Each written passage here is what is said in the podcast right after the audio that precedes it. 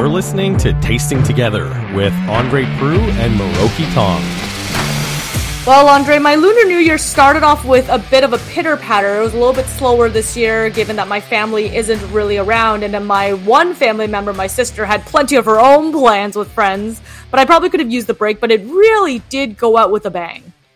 I am very happy that I got to be a part of that bang. Yes, you were part of that bang, and we're going to get a chance to recap it on the episode. But apparently, that bang has banged you down because you, uh, you know, it's funny because um, all winter, I don't think we've talked about the the winter sick sicknesses or the winter blahs Oh or God. cold remedies. But um, I guess this is a good time as any to to bring that part of the conversation to life. You know, it's the thing they tell you when you have a child that once they go to daycare, expect to get everything. But like, I didn't think they would be all at the same time. Um, so we baby Spencer, we ended up on Boxing Day, so it's become a tradition now. On days off, um, we take Spencer to the doctor or the hospital. Uh, don't worry. Let me preface this by saying Spencer is fine and happy and healthy. Um, there's just a lot of going to the doctors when you have a baby. For any of you who don't have children, any of you who do have children are nodding along in agreement with what I'm about to say. Uh, so started on Boxing Day where Spencer wasn't feeling well. We took her to the doctor, and I was in the process of starting a new job. So Boxing Day, Spencer was down. By the first week of January, I was taken down, and basically nobody in the house has been healthy since then. So here we are recording this on February 26th. My voice is what it is. I'm actually not feeling super terrible. Like my head is with it. I'm completely focused. But like today, we took Spencer to the doctor because she has a weird rash. Uh, last week, Anya was sick. Like we had to close the bakery for a day because she was so sick.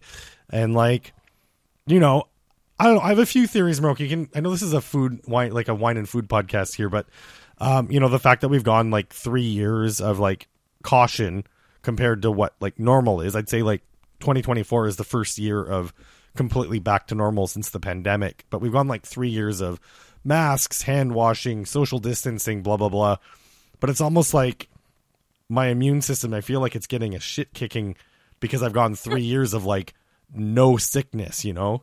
You've like gone through, put yourself in a little protective globe, and now you're soft and delicate and getting walloped. Now, to be fair, I, I also think that small kid germs have a level of power that adults don't have. It's like I could be immune to other adults spreading their germs at me, but the moment I'm around a small child, it's like my body doesn't understand. So I, I actually count my blessings because I've been over to your place several times in these last couple of months, and so far I have emerged unscathed. Unscathed, yeah. Knock on wood, knock on wood. But I am I am frustrated with you, Andre, that you refuse to take honey for your throat.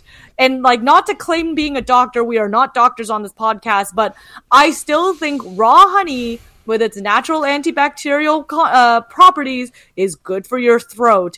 I was a singer for many years, Andre. I should know all the throat remedies. I studied trumpet seriously. I've had to look after my throat too. I you had to look after your lungs. okay, whatever. Uh, I did not want to do the honey thing today. I'm drinking hot Saskatoon berry tea. I'm being mindful of my caffeine intake and sugar intake today.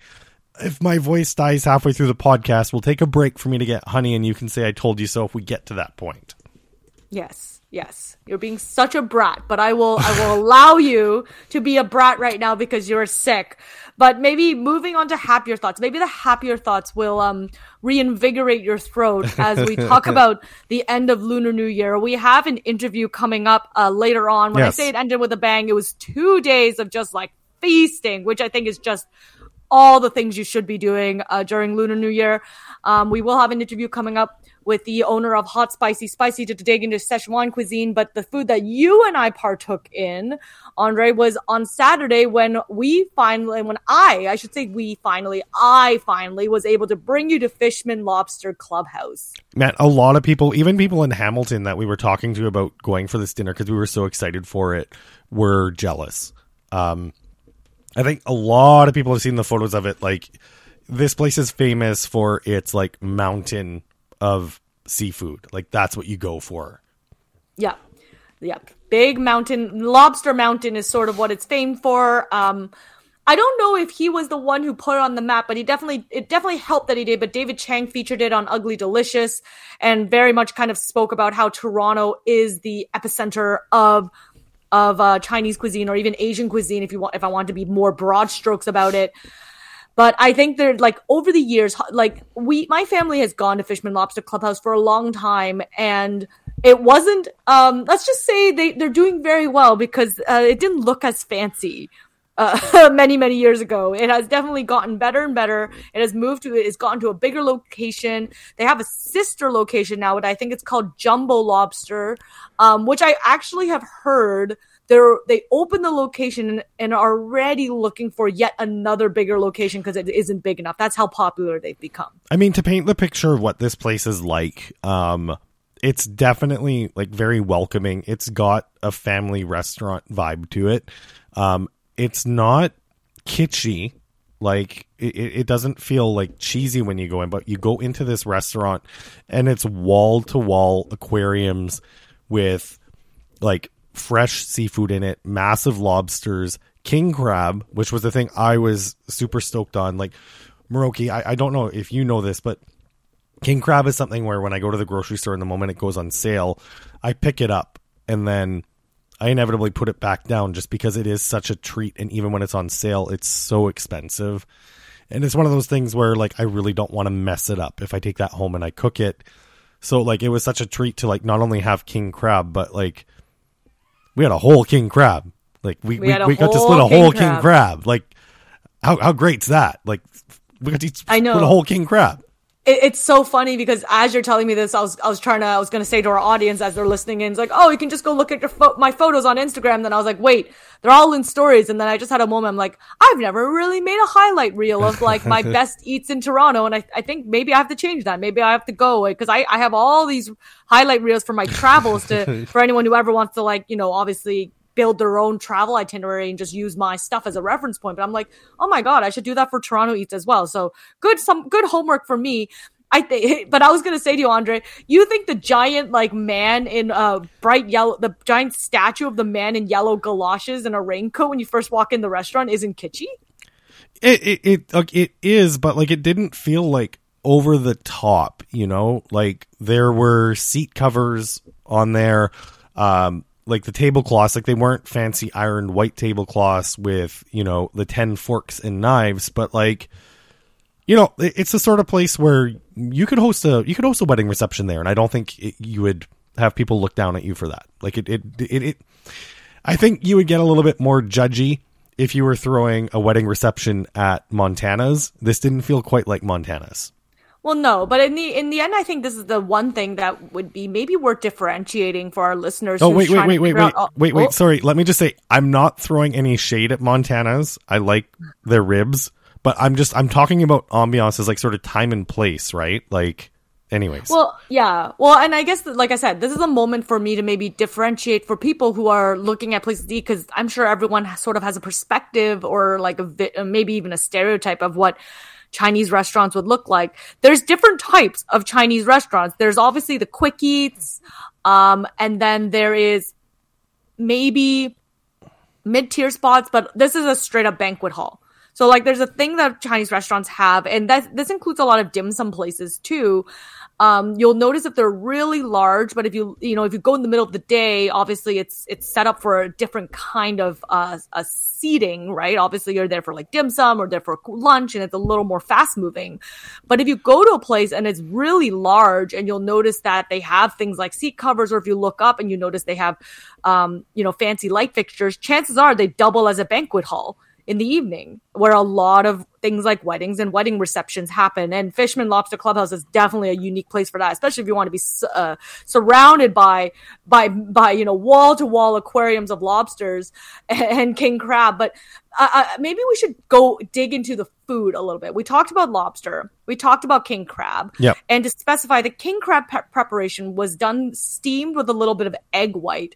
And i i love this preparation because i think things like king crab you should just let the meat speak for itself, right? This is not something. Oh, it was like a refreshing counterpoint to the the lobster, and the thing is, like, I, I don't know, I I have a hard time, like, even with the thought of like setting foot, and this is one where I am going to throw a little bit of shade.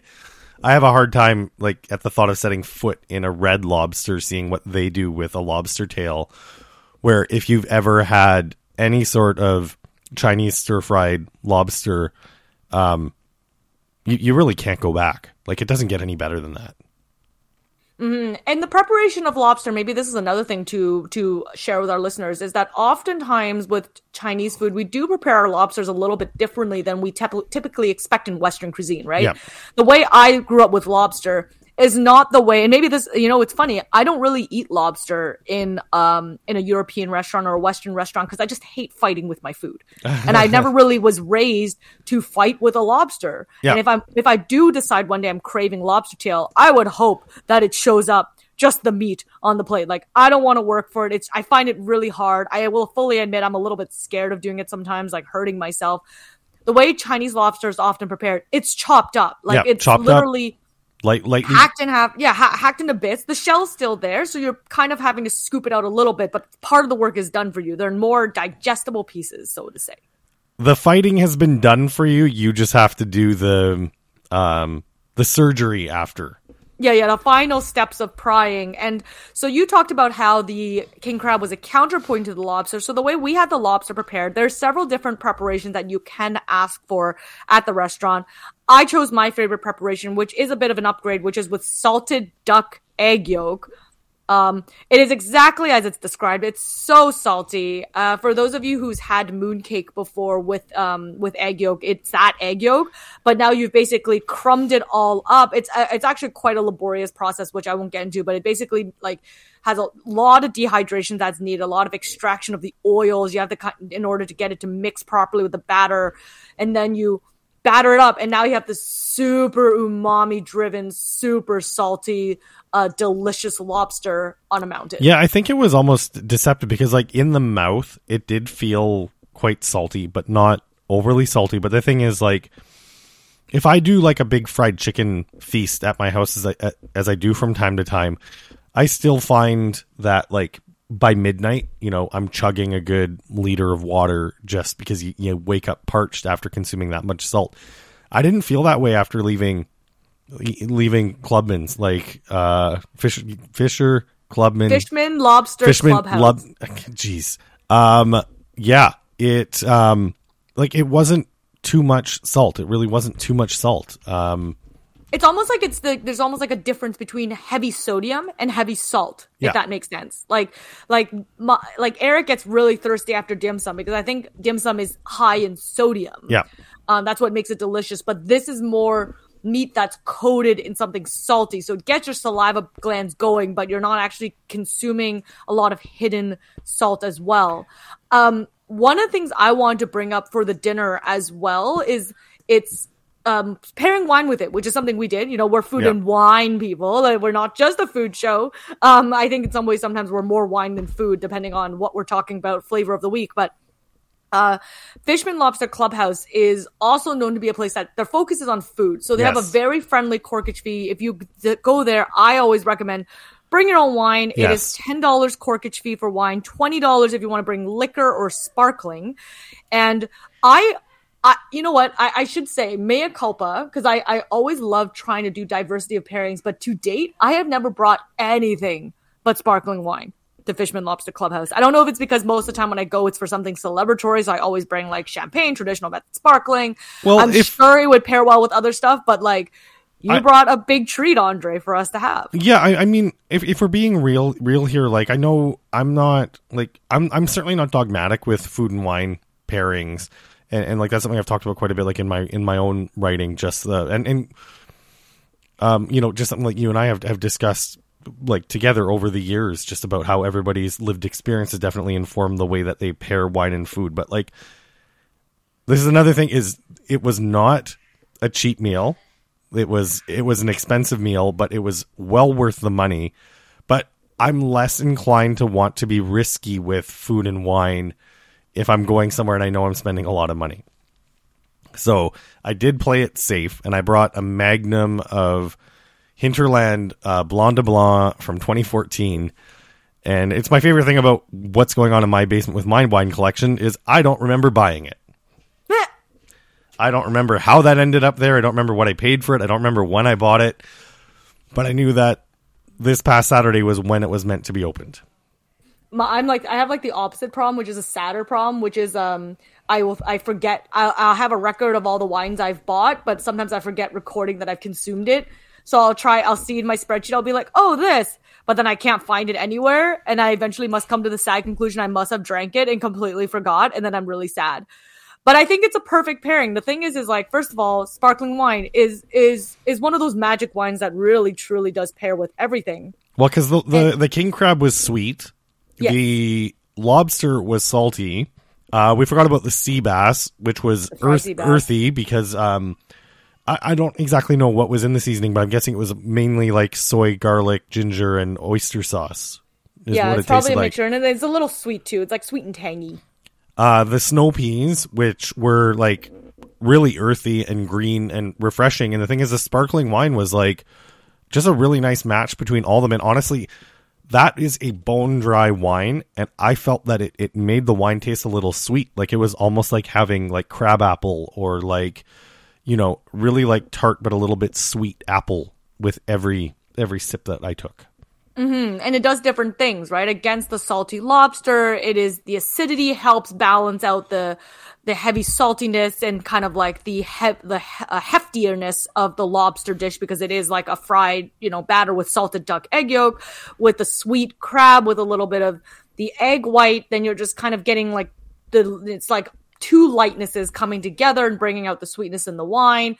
Um, I just, yeah, it was just an exceptional pairing all around, a super phenomenal dinner. Um, I, Fishman Lobster Clubhouse is one of those places where if people still haven't made their way up there yet, You gotta go. You gotta, you gotta go. go. Gotta go. Th- this, I- is, this is one where, where, like I said, if you decide to go to Fishman Lobster Clubhouse, um, do not go on a budget. Like, make sure it's a splurge night. Make sure you you bring your your deep pockets because you will regret not getting the top part of the menu if you don't go. When you take a look at it, and you see these aquariums with this beautiful, super fresh, high end seafood, you know, this like it checked all the boxes for me for what it's like to eat out, like a nice restaurant, and especially as a young young parent now, um, they were very accommodating and gracious with uh, wee baby Spencer, who was very well behaved up until about eight thirty when it was time to go. But And Spencer's got expensive taste because she liked everything on that menu. oh my god, yes, my thirteen month old likes king crab and, and lobster. Like, what the hell am I going to do with that? But like, I mean that that like that definitely just added to the memory. Like, this was a very memorable, memorable meal and occasion, and I think I want to go back for my birthday. That's all. I, I, I will absolutely go. Uh, I'm assuming I'm invited. we gotta and- go. and- we need to get a bigger king crab next time, though. I know we need a bigger group so we can get the bigger menu, but maybe to put a tiny footnote on it too is like, yes, go with deeper pockets, but it's also not as deep as you think. Like, especially if you compare to a lot of traditional fine dining restaurants in Toronto, if you really, really think about it, it was less than this. It, this it really shook out to you know let's to be super transparent about our costs. Like I think it worked out to less than two hundred dollars a person. Like now, you know, mind you, we Just shy, just shy of 200 bucks a just shy of 200 bucks a person but we were drinking a magnum bottle of wine Yeah. we actually had another bottle that comes complimentary with the meal um it was just an off-dry gewürztraminer it's our house off-dry gewürztraminer nothing super special right home about but that comes free with the meal as well which we didn't open Yeah. Um and you're eating king crab and lobster it's, it was essentially what was it it was like five or six courses Yeah. um with the with the meal and With You the really- with the with the upgraded seasoning on the lobster, which Yes. was like like I guess I've never had that before, but like that was clearly like a very like a decadent treat for you, and like it was nice to be able to to go all out. Like and leftovers to take home to boot So oh my god, can leave- can we talk about the left? hungry. Can can I add my footnote about the leftovers? sure leftovers the next day were the best part. You texted me about them later on. My sore throat had started to kick in, so uh, I didn't have anything to drink on Sunday. But I told you that I wish I was a little bit drunk because the cold leftover lobster was almost better than when it was fresh. Eating it right out of the fridge, and it was still crunchy for the batter on the outside, and it was just like it was just like a perfect meal. Well, I wish I had taken some of the leftovers with me, but maybe I also shouldn't because I am still munching on leftovers from another restaurant that I dined at right before Fishman Lobster uh, Clubhouse. Super, equally delicious, very different. I am munching on leftovers from Hot Spicy Spicy, which is located in North York, um, which has the most delicious food from Chongqing, which is a specific region within the Sichuan province. I am really looking forward to this interview because I love me some Sichuan cuisine. Joining us today, we have Simon Chen, who's one of the. Um, I'll, should I call you the owner or co-owner, Simon? Because I know it's basically your mom's food. yeah, well, I would say like a co-owner. You know, co-owner. Okay. Yes, there yeah. we have it. We have Simon Chen joining us from Hot Spicy Spicy, and uh, filled my belly up with all your food and your mom's delicious food last Friday. So thanks for joining us. Thank you so much. I'm so thrilled to be invited. Thank you very much. I, I was excited to see that Miroki uh, chose to speak with you. I've never been to your restaurant, but um, yeah, yeah. One thing we've talked a lot about on the show is um, I find it particularly interesting to uh, explore culture through food, especially mm-hmm. living in the the GTA. I guess living in Hamilton now, the GTHA, if we want to sneak the H in there. Um, sure. But one of the, the things that we talked about uh, actually on, on the last show was a little bit about um, how the market and how people look at Chinese food in general. And one thing mm-hmm. about Miroki's introduction to this is not only is your cuisine Szechuan, but it's from mm-hmm. a specific region of, uh, I guess the Szechuan's a province, right? Pardon my ignorance on this. So it's from a particular part of the Szechuan province. Um, I know we're going to unpack that a little bit as the interview goes on, but um, to just set the table for those of us who maybe aren't familiar with Szechuan cuisine, and I know especially if you're outside of Toronto, Chinese food really means one thing. Like, like let's face it, for a lot of people living in Hamilton, in particular, mm-hmm, mm-hmm. uh, or regions or cities that are not like right in Toronto proper, you know, their exposure to Chinese food might be limited to a place like Mandarin what makes hmm. Szechuan cuisine different from what people are are expecting if they're looking for chicken balls and egg rolls? Right. So um, the way let's see. Uh, for for example, actually Mandarin uh, is like one of my favorite buffet restaurant. Actually, it's been the five. Uh, wow, we've been almost like fifteen years. So, uh, but the major difference I would say um, between the like the like in general like the Chinese food you're let's say having at the Mandarin, right? And also comparing to the food that we serve, uh, we call this uh, more like a Sichuanese cuisine. Is that the, the major difference is like we do a lot of spicy cuisine, uh, spicy Asian, you know, I think with the mala flavor. So spicy comes from the chili pepper. Uh, the ma, um, which is comes from the Sichuanese, uh, the peppercorn. So give your town a very different feeling. Like some people, they love it for the first time in their life they never had it before, and uh, but if they try for once, they'll be like, "Oh my god, I love the you know the mouthfeel. Like I don't know what what is that called in, you know why why is uh, my my tongue's like jumping? I'm like, oh, that's because the Sichuanese peppercorn. Uh, this is like a, one of the ingredient that only I would say only in the Sichuanese cuisine that like to use that kind of thing to make the you know the dish more unique, more flavorful. Um, because you know, uh, in the world there are a lot of like uh, spicy food, uh, like in India, Mexico. You know, they all eat spicy. The Korean they have spicy, right? Um, but when you were saying about like Sichuanese cuisine, there are certain dishes. Like uh, I think last time I was talking to um, Suresh from the CBC, and he was also asked me like, uh, you know, what's so special about the Sichuanese cuisine? I told him, I said, uh, if you go to any like the Sichuanese cuisine restaurant, uh, just try like four dishes. Like uh, if the, four dishes you like, uh, maybe like two or three of them, that means they're doing properly, and then you can try other food. Uh, so, for example, the dishes that you have to try: the mapo tofu, uh, the shredded pork with garlic sauce, uh, the pao chicken, and also we have another dish called twice cooked pork. So these four dishes are like very traditional, like very very traditional dishes. That whenever you go to any like Sichuanese like a restaurant, ask for these four dishes and uh, when you tried it, and uh, you know that's like the major difference because uh, it's very unique, a very unique kind of style cuisine. I, I feel like you jumped ahead on the interview for us. Yeah, you like predicted what oh, really? we were about to be asking because uh, one of the things we oh, wanted really? to ask was, yeah, one of the things we wanted to ask was if people were coming for the very first time, what would the order? And you were like, you were like, I already knew, I already predicted this. I also think it's okay. hilarious. I think it's hilarious that you yeah. talk about how much you love Mandarin because yeah, well, sure, sure. so much conversation. We we've had so yeah, many conversations and interviews about the authenticity of Chinese food and what's the difference between yeah. that and Chinese American or Chinese Canadian food. And I've always said before, there's yeah. nothing wrong with Chinese Canadian food. It's yeah. just very different. No problem at all. I love it too. I love it too. You know, it, it, yeah. It, it's yeah. Just to clarify, we weren't saying anything, or I wasn't saying anything bad about Mandarin, but it's something that I've noticed. No. Um, because it's like just different. It's different. It's nothing like about oh yours is good, ours is bad. No, no, no. It's different. It's just like different type. Like for example, if I go to dim sum, right, that's another style. Yeah. Right. I go to dumplings, that's another style. Right. So different city, different style. You know. I love what you said about Szechuan peppercorn, and um, I yeah. I am going to take a little bit of validation off of what you've been saying because one thing we've talked a lot about on the show is I love to cook from home. And uh, yeah, yeah. I've found some really great cookbooks across a lot of cultures. I have a really great Korean cookbook, but I've been having a hard time finding really good English language um, Chinese cookbooks, in particular Szechuan I uh, see. cookbooks. I get you uh, one. I, I, get you one. I can't wait to read it. But Mapo tofu has been an obsession yeah. of mine. Yeah. Um, yeah. And I just want to share a story with you, Miroki. I'm sure I've shared this with you as well.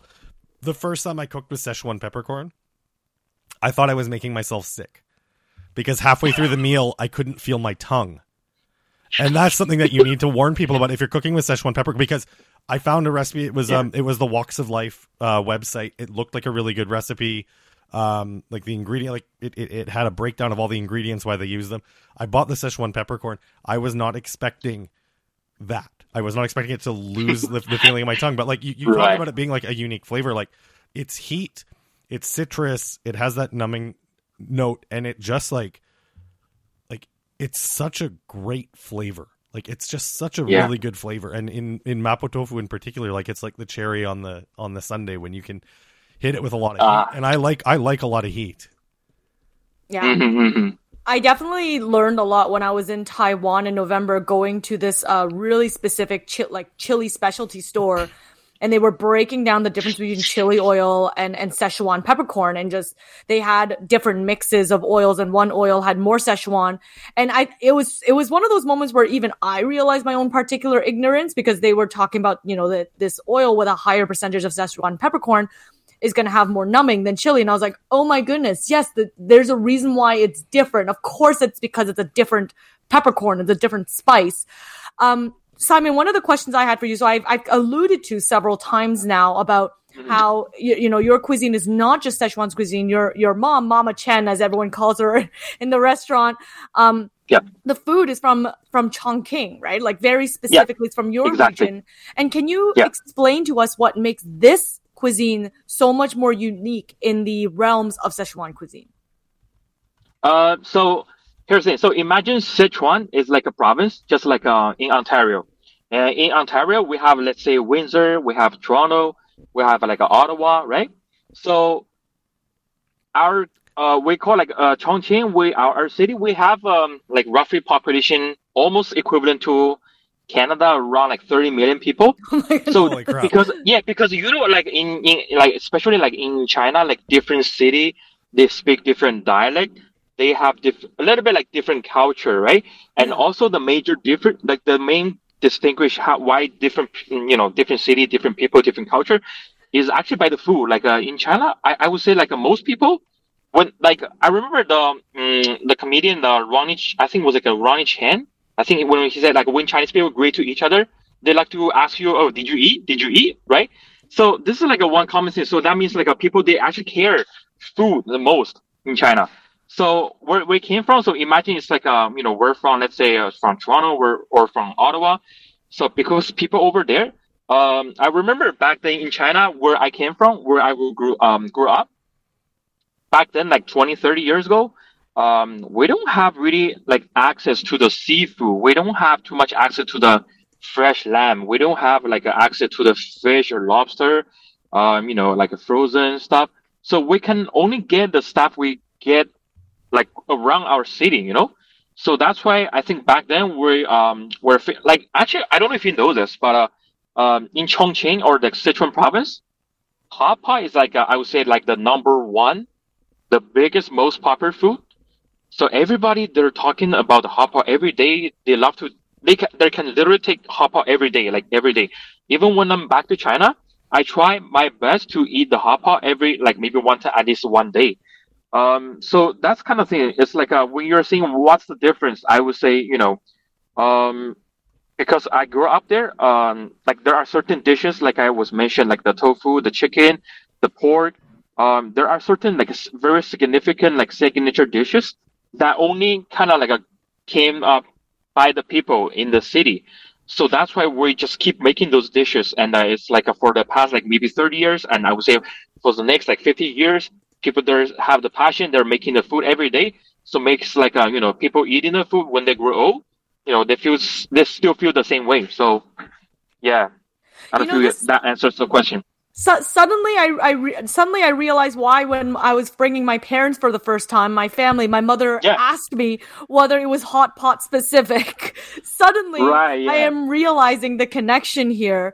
Um, I, Yeah. I also really find like the, you know, I think there's a couple of things. I think you're giving Windsor and Ottawa too much credit in them having their own Mhm. unique cuisine because they, you, Yeah, of you course. very clearly highlighted the difference between Canada and China and Mhm. that Chongqing itself has Mm-hmm. 30 million people within a prop like Mhm. you know as a region in a province we certainly do not Yeah. have that in kitchener waterloo i mean even even even toronto has nowhere Mhm. near that population in order to have its own Mhm. unique cultural identity I mean, that being said, Right, though, yeah. like I, I have flashbacks of my own trips back to Saskatchewan. I know you've heard me talk about Houston pizza.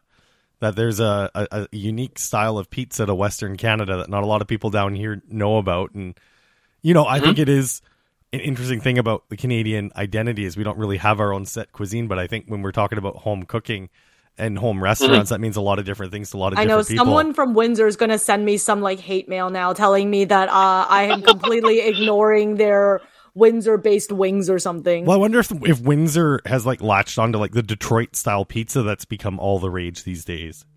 i have no Mhm. idea i guess i'm going to have to figure out the next time i drive through windsor Yeah. Okay. Okay. Well, I I I was gonna. Uh, this is a question that I it's I'm kind of maybe like tagging on, um, calling out Andre a little bit on this because he has mentioned before. So, um, Simon, we've talked about we've looked at some other articles in the past about like the really cool eats that are off the beaten path, often you know Chinese or Indonesian or usually found in strip malls. Like they're talking about all these little hidden spots that you wouldn't know unless you had a friend who took you there. And in some ways, hot Exactly. spicy spicy was a little bit of that for me. Like, despite it's it's funny because like I told you before, I've come to the plaza, that really specific plaza that hot spicy spicy is Yeah. located in, many a time, Mhm. either for grocery shopping or dining at one of the restaurants. But I've never actually stepped foot in the restaurant myself. It was a friend who Exactly. brought me there.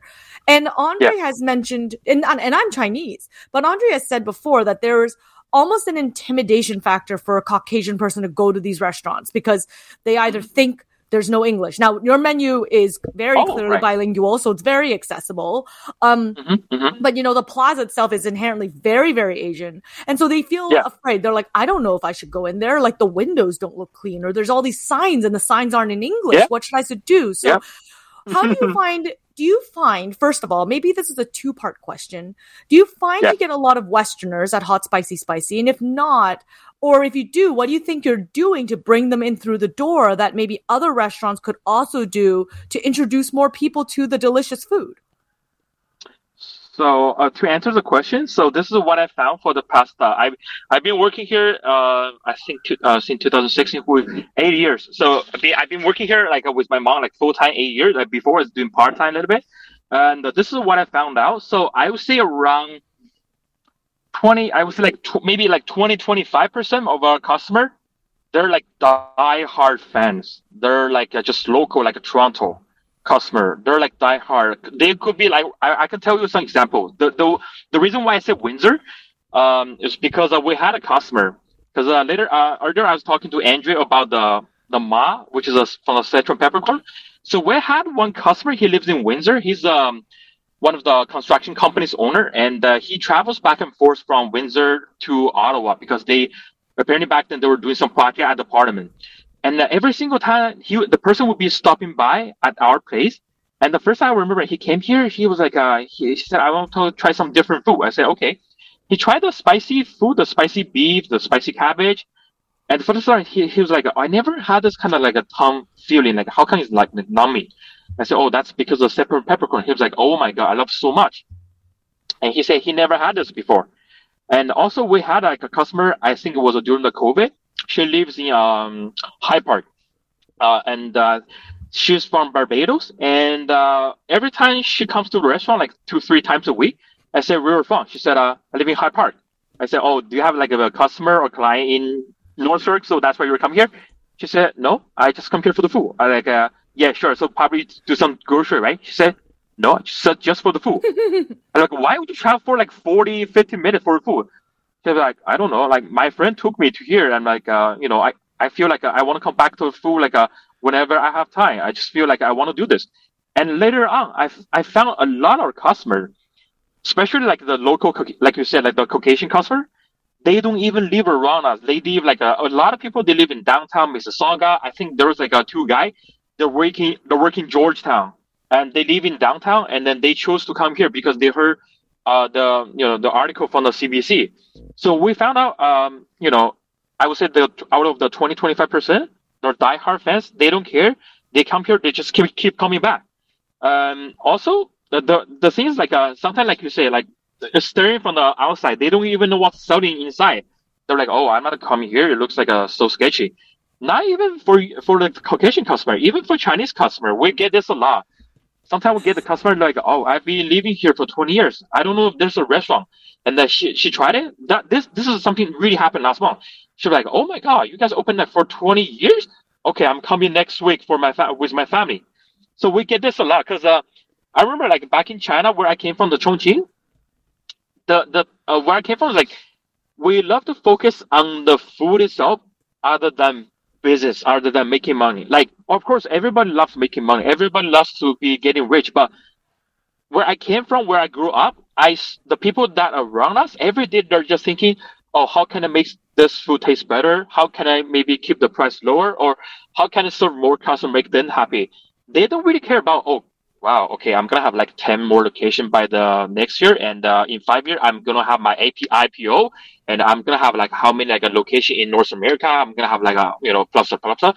No, ne- I don't think people, they're focusing on that part. They just want to be like a, you know, laid back life. They want to serve the food. They want to be, make sure like a customer are happy.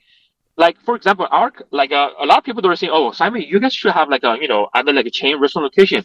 I'm like, yeah, I mean, we could. I mean, you know, why not? I love to make money too. But every time I see you guys coming, I can sit down, talk with you, chat with you. I- am so satisfied, you know? I'm just so happy. Um, last Friday, like just um, before you guys came here, I have a customer. Um, he used to work um, in one of the resort in BC. And uh, he's been coming here to eat for like over 10, 12, even 15 years. And uh, he like he came back and uh, maybe two times a year. So I love to sit down with him, you know, make sure he's doing okay, what's happening in your life, you know, tell me something is fun. You know, by talk, exchanging the customers information, I'm like so happy. So she, he comes here for the food. He's happy. I'm happy. So, you know, I think that's the way our, you know, we're thinking, you know, focus on the food, focus on the people. Yeah. I think those are great words to live by in, in hospitality. Focus on the food focus on the people. I am definitely looking forward to stopping by Hot Spicy Spicy. And we covered a lot of ground. Like um, Simon, it's, yeah, please do. It's it's it's amazing to see just how like humble you are about what you do. Like this is your family's cooking, and uh, I think that's yeah. great that you that, that that you are sharing that and finding a way to make a living at it too. So uh, I know. I know. I think I, uh, it's so funny because um, I feel like as you tell, as you say all these stories, Simon, it kind of um, reaffirms what I said to Andre before, where I said, well, sometimes you just need someone to write a really great article about your food mm-hmm. because they took the plunge that someone else didn't take. And then they help open the doors, and then you get the diehard fans who proceed to drag all yeah. their other friends to show up yeah. as well. Um, as Yeah. we as we wrap up here, I think one final thing I want to touch on is the concept of spice because I think Andre and I are both spicy food lovers. You clearly are a spicy food lover. Everyone who Mhm. loves hot, spicy, spicy, spicy food lover. However, some people hear the word spicy and they immediately like are you know they're like it's it's like an immediate red flag. They're like, nope, I'm not going. It's spicy, and Yeah. They never want to try the food. My sister herself is extremely sensitive to spice, but I brought her with my family, and um, first of all, like you know, giving it away, you have non-spicy options, but she also was obsessed when she started like eating the food. Like th- maybe this is just me waxing rhapsodic because I, you know, one of the things that she says in her own words, she she goes, the aromas of your food is so incredible that she's willing to brave the spice, right? Like that's how good Right. your food is. She's like, I know it's spicy, Wow. it's gonna hurt me, but I can just smell. You know, we we thought she wasn't gonna eat it. We're just handing the food. I'm serving my mother, and I, I put the spoon across her as she's doing. She's like, "Oh, that smells so good." So she's like, "I want to eat it now. I don't know what will happen to me, but I have to try it." So maybe in some final words, like if someone is sensitive to spice, do you think they should still come and give it a try? Sure, why not? Give it a try. You know, if you don't like it, you know, we'll figure it out. And uh, we can start from the minimum level. We can do it for first of all, you can try the no spicy, and then you're like, okay, we're getting to there. For example, try some the green beans, you know, the eggplant, uh, some like a fried rice from fried noodles. They're not spicy at all. Pork buns, you know, very popular, not spicy at all. You try these, and then you're like, okay, I feel like I can take to the next level. And then try some like a very, let's say, very mild spicy dishes. You know, for example, like the twice cooked pork, the country style pork with the green peppers, the dan dan noodle. A lot of dishes we can make like a very minimal spicy, or like a mild spicy, average spicy, and or extra spicy. Because the the thing is like uh, uh, I I don't think I ever told you guys about this, but when I actually grew up in China, uh, so my mother's side, um, they're from the local Chongqing, but from my father's side, they actually came from nearby the Shanghai. So when I grew up, actually my mom was very busy with the business, so that's why I'm home with my grandmother, and my grandfather. They cook all the non-spicy food. So actually, when I was in China, I don't eat spicy at all. I'm like, uh, you know, uh, I don't know, because uh, but on the street, oh my god, everything looks like so tempting. You know, I'm like, uh, yeah, at home I don't eat spicy at all, but when I'm outside, I have little money in my pocket. I'm like, okay, I don't try this, I don't try that. Even though so spicy, sometimes I feel like I'm spending triple of the money that I spent on the food on beverages because I feel like okay, I want to try the food, but it's so spicy, so I would spend the triple of the money on the beverage to cool down the heat. So as it as it you know takes longer time to get some pr- more practice, and then I get used to it. So that's why I totally feel how people when they react before you know they are not they are not able to eat spicy. So I totally feel you know how they feel because when I was back in China when I was a kid, I don't eat spicy at all. So there's actually a slogan on the menu or in the uh, at the counter when I'm paying the money. I explain to you next time, but it's in Chinese. But actually, literally translate to English, it's saying like uh, no one was born with the ability to eat spicy food. Yeah, Simon, I really You know- appreciate appreciate that, and honestly, I could keep talking with you for a lot longer. Like your approach to this is like, uh, like I, I really feel like if there's anything that's been an invitation to your restaurant, it's been this chat with you. Like you seem, you just love talking about this. I, I really just, Of I- course. I, appreciate you giving us the time for this. Well, I know I said I had leftovers, but I want to immediately go back with you, Andre. Yeah, I need to go and uh, check this place out. Like Simon is just like the sort of hospitality that uh, that I really like. He's just so warm and welcoming. I love the fact that when I told him I'm having a hard time finding English language resources, he's just like, "Oh, I'll find it for you." So I can't wait to see what hops into my inbox. I am going to follow up with him on that. I mean, it's great because I know that's also one of those other things that you've been asking about for a long time now, to the point where we were talking, we, we, we were being like, we're so busy, but maybe we should fi- figure out like how to write a co- uh, cookbook of our own so that we have an English language resource for Chinese cuisine. But Simon is great, but and the food is just phenomenal. Like every time I go back, I I immediately want to go back again. He is, uh, you know, when he says he has super fans, I absolutely believe him because his food is so addictive. That restaurant is simply phenomenal. Um, another restaurant where there is a BYOB option, and when one thing I didn't mention is when we went to the dinner. Uh, all the ladies and I who went actually all brought different wines to try and pair with the cuisine that evening. But it's funny because they also uh, Simon also has a drink on the menu that I've actually really not seen available for sale anywhere else. But they have a peanut uh, a peanut soy milk that is Oh. just the most perfect drink to offset spicy cuisine. So honestly, sometimes I'm like bypass the wine. I really like that spi- uh, that that peanut butter drink. And and Andre, they you can buy the chili oil to take home. Yeah, I saw that on the website. Like, I'm definitely looking forward to. Ch- and I also want to talk to Simon about Szechuan peppercorn again because that story about me numbing my mouth and thinking I was sick. Um, I've done that twice. I didn't do it. It wasn't just once. It's happened more than once. Anyways, I hope that you enjoyed our coverage of Lunar New Year. I actually think we don't know what we're talking about on the next show. We have something on the books, but nothing has been confirmed yet. So we'll have to leave it at that. But make sure you subscribe to this show to uh, to get all your food and drink needs met. Oh wow, that's that was not great. Miroki saved me. Uh, make sure you stay, uh, stick around. No, not stay around. We're like both screwing up. I'm like, bro, I'm calling back the radio. Okay, cut it, cut it, cut it. Oh no no no, we're we're we're going down with this ship. Make sure you subscribe to this podcast, leave a review, like it, share it, tell people about it. While this ending is not finessed, the rest of this episode has been. Yes, it has been. And just because we don't know what's coming up around the block doesn't mean that there isn't going to be a pile of content for the next episode, no matter what, because there's always food and drinks to taste. All right, now I'll cut the tape.